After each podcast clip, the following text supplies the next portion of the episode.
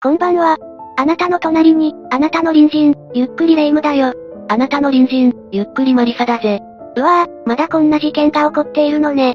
おお、レ夢ム、何か変な事件でもあったのか？いや、また食品の産地偽装や、異物混入の事件が多発しているのよ。こういった食品に関する事件って、本当になくならないわね。まあ、異物混入に関しては実際のところ、ゼロにすることは不可能だと言われているな。それにしても日本の食の安全が、最近不安になってきたわ。何を言っているんだ。それでも日本の食に対する安全性は世界でも、突出して高いんだぞ。そうは言われてもね。なんか企業は、食の安全よりも明らかに、利益を重視しすぎているような気がするのよ。霊夢、会社なので利益を重視するのは当然だ。その中で色々な法的な取り決めを設けることで、会社も安全性を維持することが義務付けられている。でもその取り決めを、どの会社もきちんと守っているのかしら。その点に関しては、遵守する傾向の方が強いと思う。もし取り決めを破っていて何か起きれば、とんでもないダメージを負うことになる。その昔の雪印のように。その振りを見ると今回は、あの有名すぎる大事件を紹介する気ね。さすがの霊夢でも、この事件は知っているようだな。この事件を紹介するとなると、かなりの長丁場になりそうね。ああ、今回はちょっと気合を入れて説明していくぜ。このチャンネルでは、事故や事件に関する事例を紹介していくわ。気になった方は、ぜひチャンネル登録と高評価をお願いなんだぜ。それじゃみんなも、それではゆっくりしていってね。今回紹介する事件は、雪印集団中毒事件だ。この事件は2000年の6月から7月にかけて、近畿地方を中心に発生した食中毒事件になる。確か、当時の雪印乳業の乳製品による集団食中毒事件なのよね。この事件は、当時もかなり大きな話題になって、連日ニュースで報道されたのを覚えているわ。そうなんだ。この食中毒事件の被害者数は、14,780人にも上った、大事件だったんだ。ええ、被害者って、1万人を超えていたの？すごいわね。もちろんこの数字は、第二次世界大戦後では、最大の被害者人数になるな。つまり、戦後最大の集団食中毒事件だったのね。しかもこの時って、雪印側の対応も、かなりひどかったってイメージがあるわ。そうだな。時代的にも、インターネットの普及が進んできたこともあり、今でいうところの炎上事件として、大きく取り扱われたんだ。そしてその時の対応のまずさや被害の大きさから、当時の社長、石川哲郎社長が、隕石辞任に追い込まれた。確かこの時の石川社長の会見が、かなり話題になったわよね。正直今の時代だったら、色々なコラ画像とかが、ネットに溢れ返っているわよ。石川社長については、後でゆっくり見ていくとして、先になぜ、この事件が起こったかを見ていくことにしよう。まずは戦後日本の牛乳の生産だが、ほとんどの製品は、乳業メーカーにおいて生産、及び処理がされていた。確かに昔はブランド牛乳や、産地直送なんてのは、ほとんどなかったものね。基本的に牛乳は、学校給食施設などの、大口顧客がメインになるんだ。今でも牛乳といえば、給食のイメージがするわ。翼便の重いカゴ、運んだものね。レイム、よくその体で運べたな。一緒に運んでもらったの、間違いじゃないのか？うるさいわね。確かに食感の蓋の上に乗ってたわよ。しょうがないでしょ。顔だけなんだから。あれだな。文化祭とかだと、お化け屋敷にはもってこいだな。鶴瓶落としとかの妖怪系だな。ちょ、脱線しすぎよ。解説に戻りなさいよ。すまんすまん。まあとにかく、給食の需要は非常に大きかったんだ。その他の消費者へは、牛乳販売店と呼ばれる専門の小売業者により、取り仕切られていた。そこから、個別宅配やミルクスタンドなどと呼ばれる小売店を通じて、消費者に流通していたんだ。へえ、昔は牛乳の流通って、そういった仕組みだったのね。もちろん時代の流れとともに、業界も大きく変化していった。他の食品などと同じように、冷蔵輸送技術が発達し、テーブルトップと呼ばれる、大型の製品容器が普及し始めたんだ。それに加えて、牛乳パックを収納できる、家庭用冷蔵庫の普及も重なり、今までの流通システムは崩壊していたんだ。確かにそうなるわね。今じゃ牛乳配達や瓶の牛乳なんて、あんまり見ないもの。普通に考えても、スーパーやコンビニでパックで購入するのが、当たり前になっているわよね。霊夢の言う通り、スーパーマーケットなどの大型小売店の急速な進出により、1970年代頃までに、牛乳の流通は大規模化し始めた。その結果として、一般の消費者が、日常的に買い求めるようになったんだ。つまり、牛乳の需要が一気に高まっていったのね。すると乳業メーカーも、かなり大規模化していったんじゃないの？そうなんだ。乳業メーカー側も、大規模な滅菌加工設備が必要となる性質から、ガリバー企業化し始めた。大規模設備が必要になってくるということは、弱い企業はどんどん淘汰されていったんじゃない？ああ。霊夢の言う通り、多くの小さな乳業メーカーが、倒産、吸収合併されることになっていく。まあ資本主義社会としては、当然の流れになるわね。ところで霊夢の中で、日本の乳業メーカーというと、どの会社の名前が上がってくる？そうね、今回事件を起こした雪印でしょ。あとは明治乳業と森永ぐらいかしら。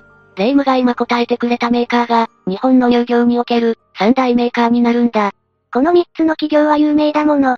実際に、本事件の発生した2000年には、日本全体の牛乳は、この3社による河川状態となっていた。これは仕方がないことね。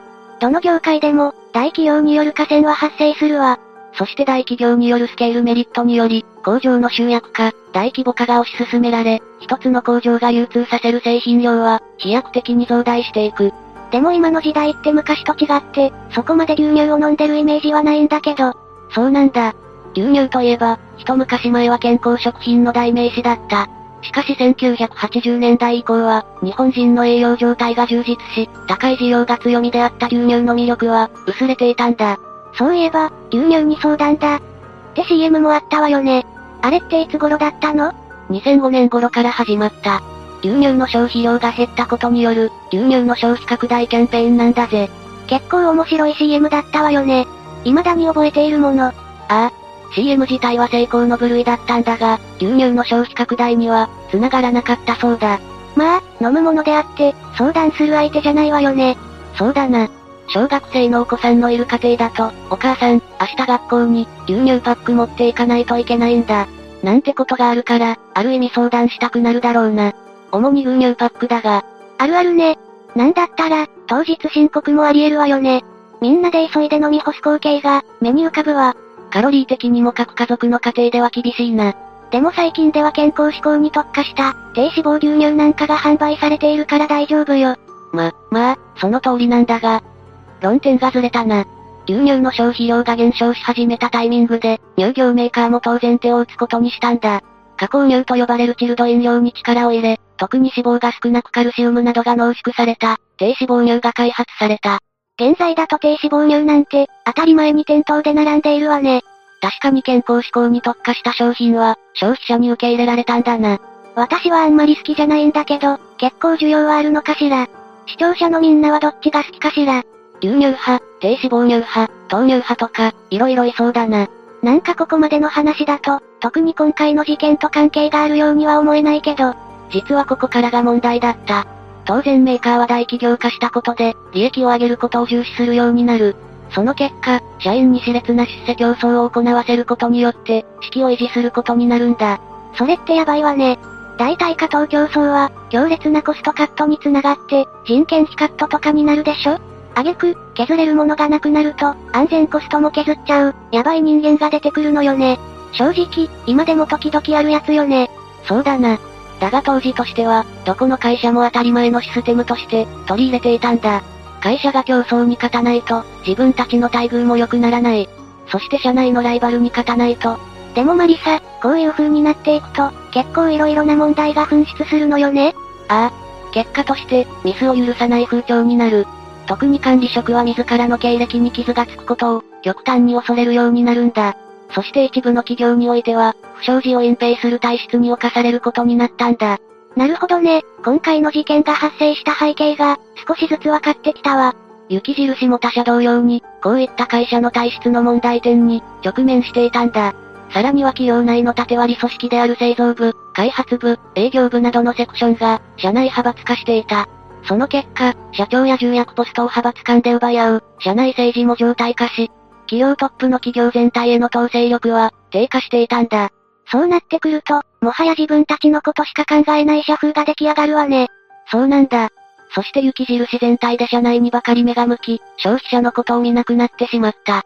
さらには品質を下げることによって、納入価格を下げることまでするようになる。そのことで納入価格を下げた分の、利幅の低下やスーパーマーケットへの系統、製造時間の短縮など、諸問題を補填していたんだ。そして、戦後最大の食中毒事件を起こしてしまうわけね。ああ。ではまず、なぜ食中毒事件が起こったのかを、見ていくことにする。確かことの始まりは、工場で停電か何かが起こって、機械が止まったのよね。そうなんだ。2000年3月31日に北海道にある、雪印乳業待機工場の生産設備で、氷柱の落下に伴う、3時間の停電が発生したんだ。停電の原因が氷柱って、本当の自然災害による被害だったのね。その結果、同工場内のタンクにあった脱脂乳が、20度以上にまで温められたまま、約4時間も滞留したんだ。あれ、工場で被害に遭ったのは脱脂乳だったの？てっきり牛乳かと思っていたんだけど。実は先ほど紹介した低脂肪乳の原材料は、この脱脂乳だったんだ。ええそうだったの？私たちが飲んでる低脂肪乳って、脱脂乳が原材料だったのね。脱脂乳はその他の加工品にも使用されており、乳製品の主力商品のほとんどに使われている。確かに、1万人以上の被害者が出ていることを考えると、多くの製品の原材料だったのも納得だわ。そしてこの4時間の間に、病原性黄色ブドウ球菌が増殖したことで、4月1日、製造分の脱脂乳内に、毒素であるエンテロトキシン A が発生した。それってやばいわよね。でもこうなることぐらい、工場の人間なら理解していたんじゃないの？もちろんだ。そして本来なら滞留した原料は、廃棄する必要があったんだ。しかし、勝手に殺菌装置で黄色ブドウ球菌を死滅させれば安全と判断し、脱脂粉乳を製造してしまったんだ。ええー、なんでよ。きちんと廃棄すると、ルールで決まっていたんじゃないの？実は工場現場では、衛生管理の知識が徹底されてなかったんだ。でも雪印ほどの大企業だったら、マニュアルぐらいあるでしょ。もちろんマニュアルは存在したが、それが徹底されているかは別問題だった。それに工場内では、停電時におけるマニュアルは存在していなかったんだ。とんでもなくガバガバな状態じゃない。停電時のマニュアルがないってどういうことよ。普通に考えたら停電時のマニュアルがあれば、脱脂乳をそのまま使うなんてことはなかったんじゃないの？その通りだ。マニュアルがあれば停電などで、製造工程が止まった際の菌の増殖防止や、工場の再稼働手順や製品検査、廃棄基準等が分かったと思う。そもそもなんで、殺菌装置を使用すれば、大丈夫という判断になったのかしら？ここも不思議すぎるわよ。実際に、黄色ブドウ球菌は熱に弱い菌だ。加熱殺菌することによって、死滅するという知識は合っている。それじゃなんで食中毒が起こるのよ。それは、毒素のエンテロトキシン A に対する知識に、問題があったんだ。実は工場長をはじめ従業員は、細菌から発生する毒素のエンテロトキシンは、加熱しても毒性を失わないという、基礎知識が欠落していたんだ。工場という職場で、食品衛生の基本的な認識が、非常に弱かったんだ。正直、今の時代だと考えられないずさんさね。先ほども述べたが雪印では、ある程度のマニュアルや社内基準は、きちんと準備していた。しかしそれを遵守するかどうかは別の問題であり、基準マニュアルは作っただけで、実際は形骸化していたんだ。しかも、停電時のマニュアルはなかったんでしょ？まあ、そんなしょっちゅう停電するわけないから、ないのも少し理解できるけど、でも少し気になったんだけど、さすがに工場なんだから、何重にもチェックする機能があると思うんだけど、それも形骸化していたのかしら？もちろん工場内では、加熱殺菌処理をした後にも、当然チェックをしている。そして4月3日の時点で、脱脂粉乳に細菌が異常繁殖していることを、把握していた。ええー、異常を把握してたの？それなのになんで廃棄しなかったのよ？それは製造課長が叱責を恐れて、これを隠蔽したからだ。ええー、長、さすがに嘘でしょ。これは最初に説明した通り、当時の雪印の社風が、このような愚行を起こさせたんだ。冷静に考えれば、報告しないとダメなことぐらい、わかると思うんだけど、それぐらい社内は腐りきっていたってこと？だって、それって製造課長のミスじゃないじゃない。自然災害でしょ？もし異常を報告して廃棄した場合、その責任を誰かが取らなければならない。そしてそれは、トラブルを報告した人間や、その担当に押し付けられる。そういう風潮が蔓延していたんだろう。そしてその結果、完全な責任逃れから来る事実の隠蔽、報告、情報伝達がなされないということが起きた。そして残念ながらその脱脂粉乳は、そのまま出荷されてしまったんだ。そんな、菌は加熱でなんとかなるけど、毒素は残ったままなんでしょ？ああ。毒素が残ったままの脱脂粉乳は、大阪工場に送られ、乳製品へと加工されていったんだ。ちょっと下手なホラー映画より怖いんだけど、それで事件はどうやって発覚したのかしら？それじゃ、次は事件の概要について見ていくことにする。この汚染された脱脂粉乳は、大阪府大阪市、宮古島区宮古島南通りにある、大阪工場に運ばれた。そして6月21日から29日までの間に、雪印低脂肪乳の製造に使用されたんだ。これって、工場内でもう一度検査したりしなかったの？当時はそこまでのダブルチェックは、行っていなかった。送られてきた脱脂粉乳は、材料の一つとしてしか見られてなかったんだ。さっきの話だと、この脱脂粉乳は、他の乳製品にも使用されているのよね？ああ。残念ながらこの脱脂粉乳が使われたのは、低脂肪乳だけではなかったんだ。6月25日、26日の2日間に、飲むヨーグルトナチュレ、飲むヨーグルト毎日骨太、コープ飲むヨーグルトの3種類の乳製品製造に使用された。そしてスーパーマーケットを中心とした、近畿地方一円の小売店に出荷される。事件の内容は分かってはいるものの、この後に起こる内容が悲惨すぎるわね。まさに、社内での出世や利益にばかりに目がいった結果、と言えるんだ。確かこの事件って、最初は和歌山県で発生したのよね？そうなんだ。6月25日に雪印低脂肪乳を飲んだ、和歌山県の子供3人が、初めて嘔吐の症状を呈したんだ。そして2日後の27日に、大阪市内の病院から大阪市保健所に、食中毒の疑いが通報されることになる。あれ、食中毒は和歌山県で発生したのよね？なんで大阪市の保健所に、しかも2日も遅れて通報されたのよ？実は症状が発覚した25日に、和歌山県の保健所に届け出を提出していた。しかし和歌山県の保健所は、その届け出を無視して、対応をしなかったんだ。一体保健所は何をやっているのよ。この事件は雪印の対応ばかり有名になっているけど、保健所もこんなずさんなことをやっていたのね。さすがにこれは、大問題だと思うんだけど。もちろん霊夢の言う通り、大きな問題になった。というか実は、この事件の最初の報道は、この保健所の対応の不備が始まりなんだ。雪印より先に、保健所が炎上していたのね。ただ事態はそんなのんきな状態ではなかった。28日になると、雪印の食品を飲食した人が、次々と体調の不調を訴えてきたんだ。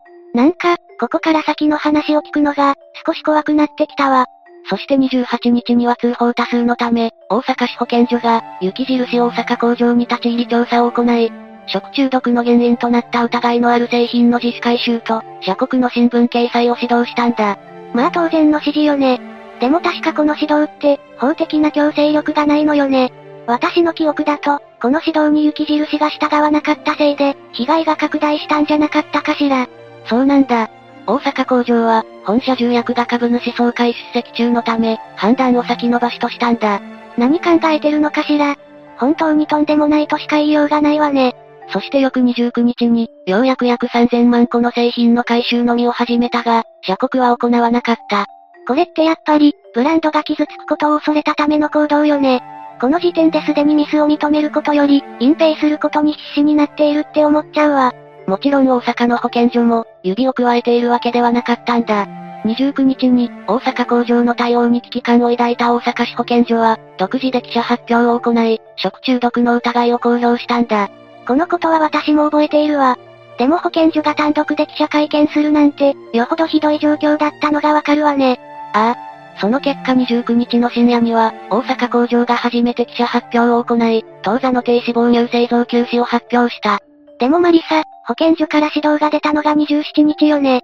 ということは、28日、29日分の製造された商品は、普通に出荷されたの？そうなんだ。すべての判断がおかしいと言わざるを得ない。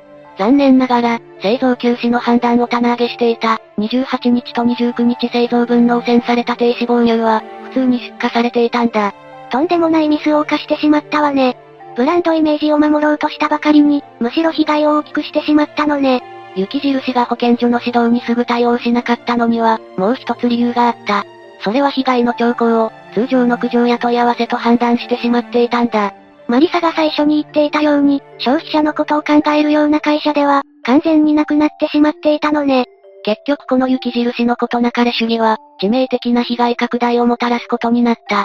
食中毒の公表後は、被害の訴えが近畿一円に殺到することになる。そして大阪府、兵庫県、和歌山県、滋賀県など、広範囲にわたって被害が報告され、最終的に、14,780人という、前代未聞の食中毒被害者の数となった。改めて見ると、1万人ってすごい数よね。せめて保健所の指示通り対応していれば、数千人で収まったかもしれなかったのに。ちなみに、そのエンテロトキシンっていう毒素、その毒素による症状自体はどうだったのかしら？被害者の訴えた症状は、嘔吐、下痢、腹痛を中心にして、総じて比較的軽いものであったが、入院に至った重症者もいたんだ。そして奈良県の80代の女性1名が、入院後に命を落としている。ええー、この事件って、命を落とした人がいたの？いや、厳密には食中毒が原因ではなかった。大阪地方裁判所の判決では、入院後の医療ミスが原因と判断されている。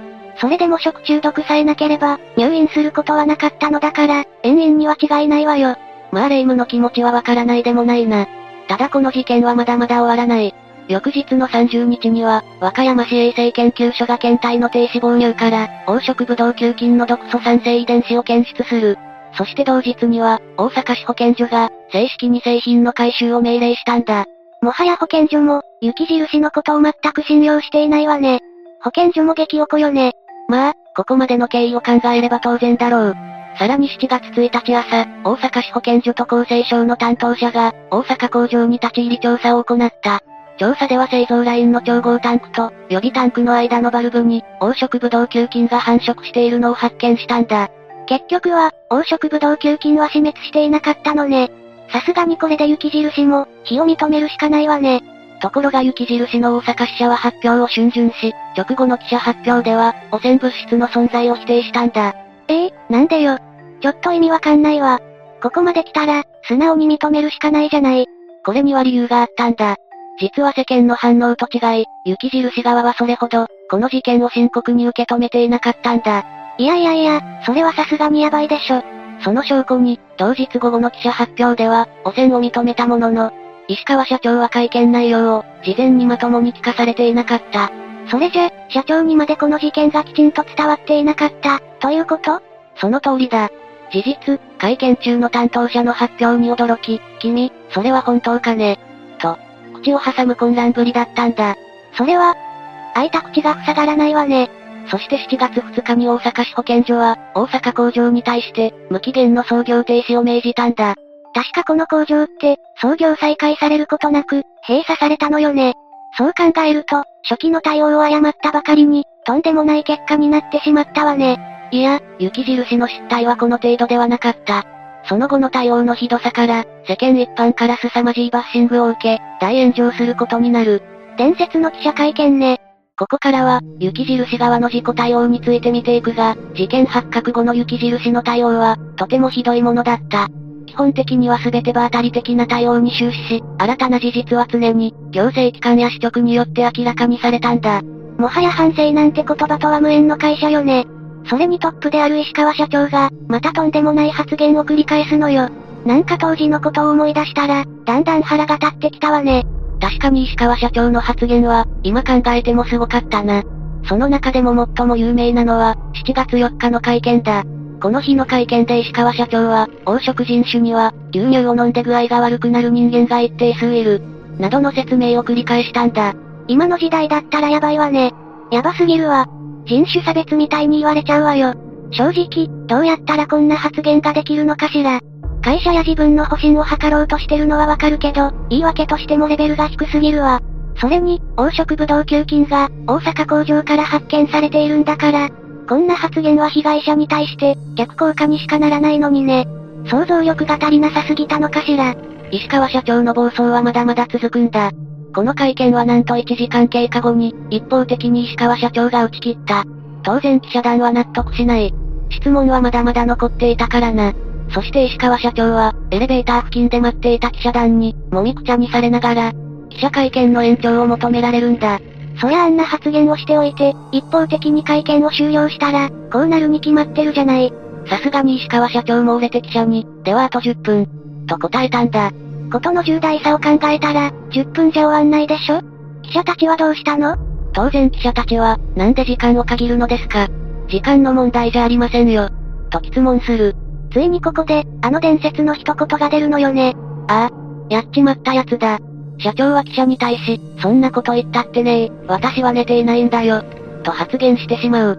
この発言はある意味、本当に伝説よね。伝説を作っちゃったわよ。この石川社長の発言は、俺の中でも、三大やっちまった発言の一つだな。残りの二つが、すごく気になるんだけど。それはいずれ紹介する事件でな。そしてこの発言に対して、当然記者たちがもう反発することになった。確かこの時って、記者の人たちも寝ていないものね。そうなんだ。なので記者の一部が、こっちだって寝てないですよ。そんなこと言ったら、10ヶ月の子供が病院行ってるんですよ。と、反論したんだ。当然の発言よね。でもこのことからも、石川社長、家行き印は、本当に自分たちのことしか、考えていないのがよくわかるわ。こんな人がトップの会社だから、隠蔽なんかは日常茶飯事だったんでしょうね。さすがに記者の剣幕に押されて、石川社長はすぐ、謝罪することになった。でも、時すでに遅しよね。ああ、残念ながらこの会話が、マスメディアで広く配信され、世論の批判を浴びることとなる。まさに大炎上ね。そして石川社長はそのまま、7月9日に入院することになったんだ。なんであなたが入院するのよ。政治家じゃあるまいし、完全な逃亡じゃないの？もちろんこんなことが許されることはなく、石川社長はそのまま、辞任してしまう。でもこの石川社長の会見のせいで、雪印はすごいダメージを負ったわね。ああ。当時、雪印乳業に対する世間の不信感は、日を追うごとに強くなっていった。その結果、スーパーなどの小売店からは、雪印食品、雪印ローリーを含む雪印グループ商品が、次々と撤去されたんだ。この状況は私もよく覚えているわ。雪印の商品がなくなってるのを見て、やっぱりなって思ったもの。今で言うところの、一種の、不買運動みたいなものかもしれないわね。そうだな。まあ、小売店からしたら、店頭に並べても売れない上に、クレームが来てしまうかもしれない。雪印に対する印象は、最悪なものだったからな。まあ、当然っちゃ当然よね。だが雪印のやらかしは終わらない。この店頭からの撤去商品、この処理について、雪印は返品を一切受け付けなかったんだ。いや、まあ、雪印からしたら、返品を受け付ける義務はないのよね。でも今回の場合は状況が状況なだけに、きちんと返品を受け付けるよう、対応した方がいいんじゃないの？自社の不祥事で、利害関係者である取引先にも、すごい迷惑をかけたわけでしょ？むしろ、すんませんでした。ぐらいでいいんじゃない？その通りだな。明らかに握手だ。そして結局返品が認められなかった商品が、次々と廃棄される様子が連日報道され、ブランドイメージも急激に悪化していった。自分たちが置かれている立場を、全く理解していないからこうなるのよ。自分のことばかり考えて空気が読めないのは、石川社長だけではなく、会社そのものだったようね。結局はこれらのことが重なり、雪印は7月11日に、雪印乳業全工場の一時創業停止を発表することになる。まあ、商品が撤去されているから、製造しても仕方ないものね。なかなか辛辣な言い方だな。一応は雪印としては、安全点検をするのが一番の理由だったんだが、そして約1ヶ月後の8月2日に、厚生省が大阪工場以外の工場の安全宣言を発表したため、雪印は大阪工場以外の工場を再開させ、生産は徐々に回復していった。1ヶ月で済んだだけ、まだ良かったんじゃない？でも、お客さんは買ってくれるのかしら？そうだな。しかも残念ながら雪印の問題は、この程度では終わらなかった。その後の大阪府警察の捜査により、食中毒の真の原因が、大気工場の脱脂粉乳であることが明らかになる。ついに警察の捜査まで入ったのね。ああ、そうか。そもそもの原因は大阪工場だけじゃなく、停電した工場の問題だったんだもんね。そう、その通りだ。8月18日に大阪府から、北海道にある大気工場の調査依頼が行われ、8月19日と20日に、帯広保健所の担当者が、大気工場の立ち入り調査を行った。ちょっと待ってよ。雪印は、大気工場の脱脂粉乳が原因ってわかっているはずよね。もしかして、停電のことは発表していなかったの？霊夢、今までの雪印の対応を見ていて、そんなことを発表していると思うか？うへえ、未だに隠してたの？もはや救いようがないわ。それで立ち入り調査はどうなったの？もちろん大気工場の検体から、食中毒患者と同じ毒素が検出された。やっぱりそうなるわよね。それじゃ停電が原因で、脱脂乳に菌が発生したことも、明らかになったわけね。それでも当初工場側は、異常の発生を否定したんだ。この状況でも、まだ隠し通そうとするのは、ある意味すごい愛車精神だわ。違った意味でね。愛車精神じゃないな。保身、ことなかれ主義だろう。まあ、ここまで来たら、もはやどうしようもないだろうがな。そして毒素が検出されたことから、保健所がさらにヒアリングを行ったところ、停電の事実が明らかとなったんだ。そして、同工場が食中毒の原因であることが確認された旨を、8月23日に北海道が発表するとともに、大気工場に操業停止を命じた。警察が介入して原因が判明するまで、何事もなかったように工場を動かしていたのが怖すぎるわ。さらに被害が出る可能性もあったわよね。この時の雪印は、会社全体が完全に倫理観を喪失していたのね。ぶっ壊れてるわ。いやいやレイム、雪印の隠蔽体質は、まだまだこんなものではなかったんだ。なんかもう、これ以上聞きたくないんだけど、明日から牛乳飲みたくなくなるわよ。牛乳に罪はない。明日からも2パック飲んでいいぞ。雪印はこれらの不祥事にとどまらず、8月29日の北海道の発表では、業務日報の生産数と異なる製品が見つかった。さらには4月1日製造の、汚染された脱脂粉乳が、7月12日製造と、ラベルが貼り替えられた状態で、保管されていたんだ。もうどうしようもないわね。事故の隠蔽、管理のずさんさ、消費期限改ざん、どう考えてもさすがにこれはひどすぎるわ。世間であれだけ大騒ぎになっている、食中毒の原因となった脱脂粉乳のラベルを貼り替えるなんて。このように雪印では、日常的な改ざん、偽装が行われていることが判明した。もはやどの製品が安全であるか、誰にも判別できない状態になっているじゃない。まったくだ。その結果、大気工場は保健所の指導を受け、やむなく、9月1日に、保管している脱脂粉乳のすべての在庫を、廃棄することになった。まあ、当然よね。ただ、きちんと最初の段階で報告、改善されていたら、こんなことにはならなかったわけだし。ただ、自業自得とはいえ、正常な脱脂粉乳まで処分させられるのは、悲しすぎるわね。っていうか、正常なやつよね？疑う気持ちもわかるぞレイム。その後9月22日に、大気工場から北海道に、改善計画書が提出され、保健所が安全を確認した。そしてようやく10月13日に、操業停止が解除されることになった。ねえマリサ、一つ質問なんだけど、これって犯罪行為とかには、当てはまらないのかしら？どう考えても行っていることは、ただの隠蔽とかで片付けられる内容じゃないと思うんだけど。もちろんこれらの行為は、犯罪になる可能性が非常に高い。事実、大阪府警の捜査により、雪印乳業社長、専務、大気工場長、製造課長、製造課主任の5人が、大阪地方検察庁に、書類送検された。やっぱりそうなるわよね。これで何の処罰もなかったら、逆に大問題だわ。ただ社長と専務は、事件の予見が不可能だったとして、不起訴処分となったんだ。ええー、なんでよ。明らかに会社の体質が問題なんだから、会社のトップが罰せられるべきだわ。霊夢の気持ちはわかるんだが、あくまで事件だけを見ると、会社の体質を裁くことは難しいんだ。ただ工場長と製造家主任には、食中毒を発生させた、業務上過失傷害が適用された。なんか、トカゲの尻尾切りみたいで嫌な感じね。いや、この工場長たちは、自分の保身のためだけに、ありとあらゆることを隠蔽していたんだ。確かに、彼らが素直に脱脂乳を廃棄していれば、事件は起こらなかったものね。さらに彼らは帯広保健所に、虚偽の書類を提出していた。そのため、食品衛生法違反の罪で、2003年5月27日に大阪地裁で、執行猶予付きの禁錮刑が言い渡されることになる。最終的には、きちんと罰せられたのね。ただ一つだけ、ここでも事件が起こっているんだ。これ以上一体何があるのよ。もうお腹いっぱいよ。実は製造課長は、後半中に交通事故で命を落としている。ええー、一体どういうこと ?2000 年1月9日朝7時45分頃、一件の交通事故が発生した。北海道へ庭師西島松の道で、乗用車が対向車線にはみ出し、トラックと正面衝突したんだ。その時に乗用車を運転していたのが、その製造課長だったんだ。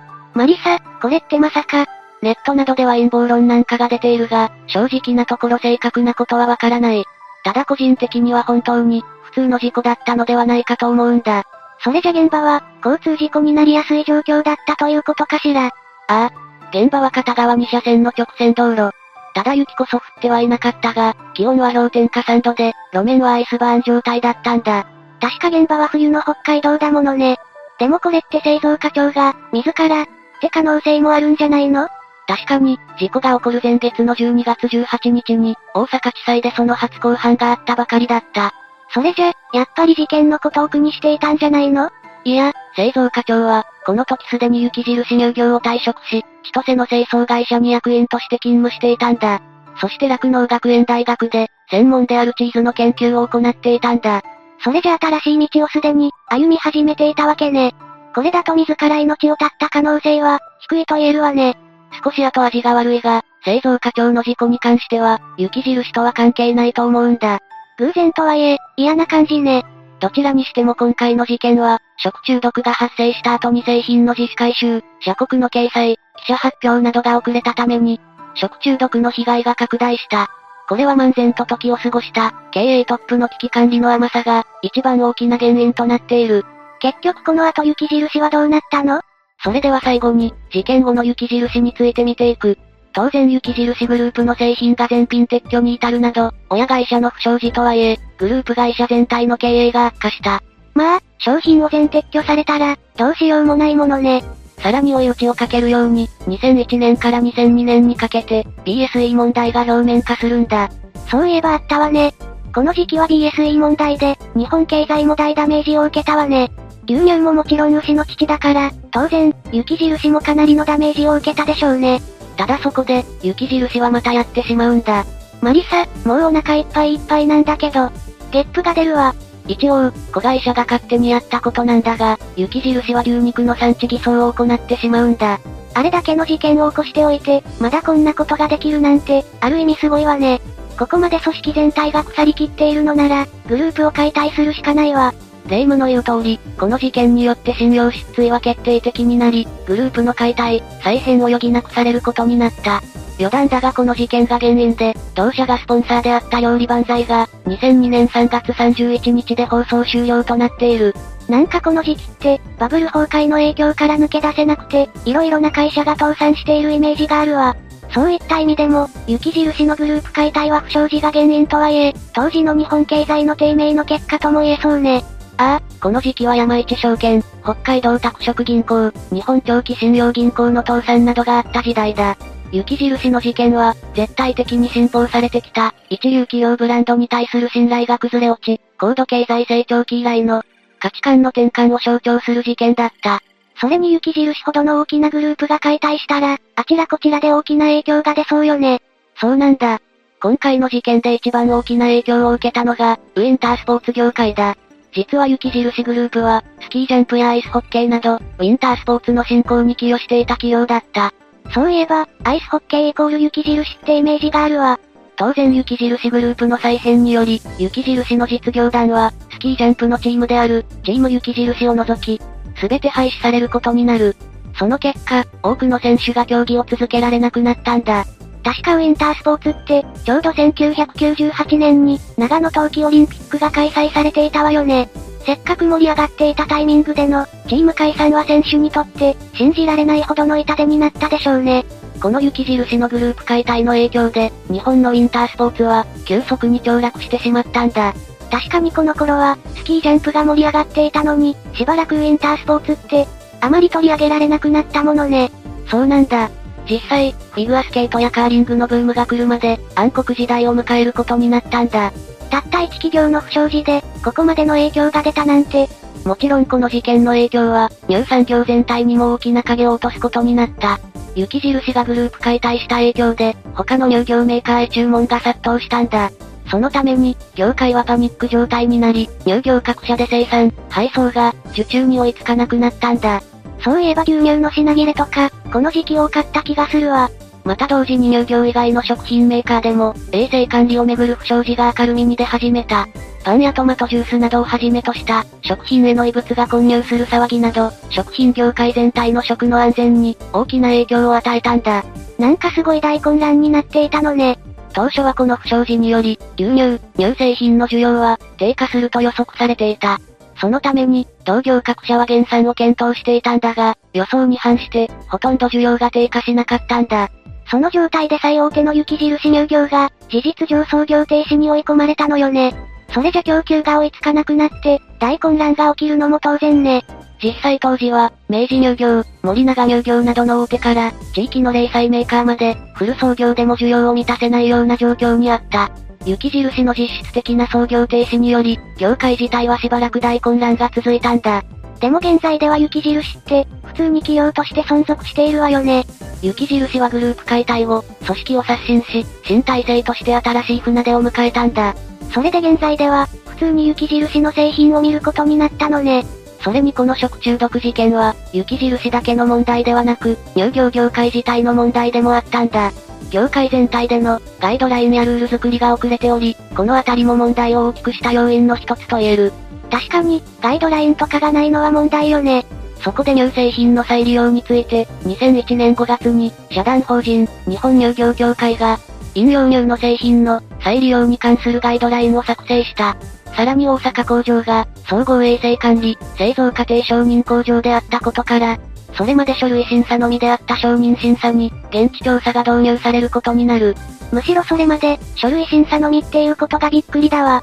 そして3年ごとに、更新申請を必要とするなどの、総合衛生管理製造過程を見直すことになったんだ。この食中毒事件で、業界自体は厳しく管理されるようになったのね。ちょっと言い方は悪いけど、最終的には食の安全につながったのは良かったわ。まあ、マニュアルや安全規則については、先人の地で書かれた文字である。なんて言葉もある。どういうこと？いろんな事故、トラブルなど、そういったことによって被害を受けた人々、そういう出来事があって、保安マニュアルや厳しいルールが導入されてきた、そういうことが言えるだろう。そういえば、ユッケで食中毒もあったわね。ああ。あれも結局、牛肉の生食の全面禁止につながっただろう今回は、戦後最大の食中毒事件となった、雪印集団食中毒事件について見てきた。正直なところ、事件の原因もそうだけど、雪印自体の対応がひどすぎて、なんとも言えないわね。それに石川社長の発言なんか、今の時代だったら、SNS で袋叩きになっているわよ。おそらくあらゆるところで、面白おかしく揶揄されていただろう。やっぱり人間、何でも真摯に取り組まないとダメね。そうだな。当然この話を聞いたレイムは、真摯に取り組んでくれるんだよな。ええ一体何のこと？お前、ヤクルト戦は1日1本って、約束しただろ？昨日何本飲んだ？聞くえー、っと、朝に1本よ。夜も飲んでたろ？いいじゃない。美味しいのよ。ヤクルト戦は、たくさん飲んでも健康にはならないぞ。それに結構高いんだから、1日1本にしろ。しかも品不足で売ってないんだから。ケチね。しょうがない、ピルクルで我慢するわ。1リットルパックなら、1本でも大満足よ。ま、まあ、お前がいいならそれでいいが。ピルクル1リットルは飲みすぎじゃないか？確か1日、65ml が適量のはずだが。じゃあ、1リットル飲めば、10倍以上効果があるのね。2本ぐらい飲んじゃおうかしら？やめとけ。トイレの住人になるかもしれんぞ。そ、そんなことあるの？あなたの隣人がトイレの住人って、シャレになんないわ。そうだな。視聴者のみんなも、健康に気を配って、次回まで元気でいてくれよな。何かやってる健康法があったら教えてくれ。そうね。美味しく飲めて、楽しいのがいいわね。きついのは勘弁よ。じゃあ、次回までのお別れだ。それまで皆が、無事に過ごしていることを祈ってるぜ。それじゃ、次回も私たちの隣人として、ゆっくりしていってね。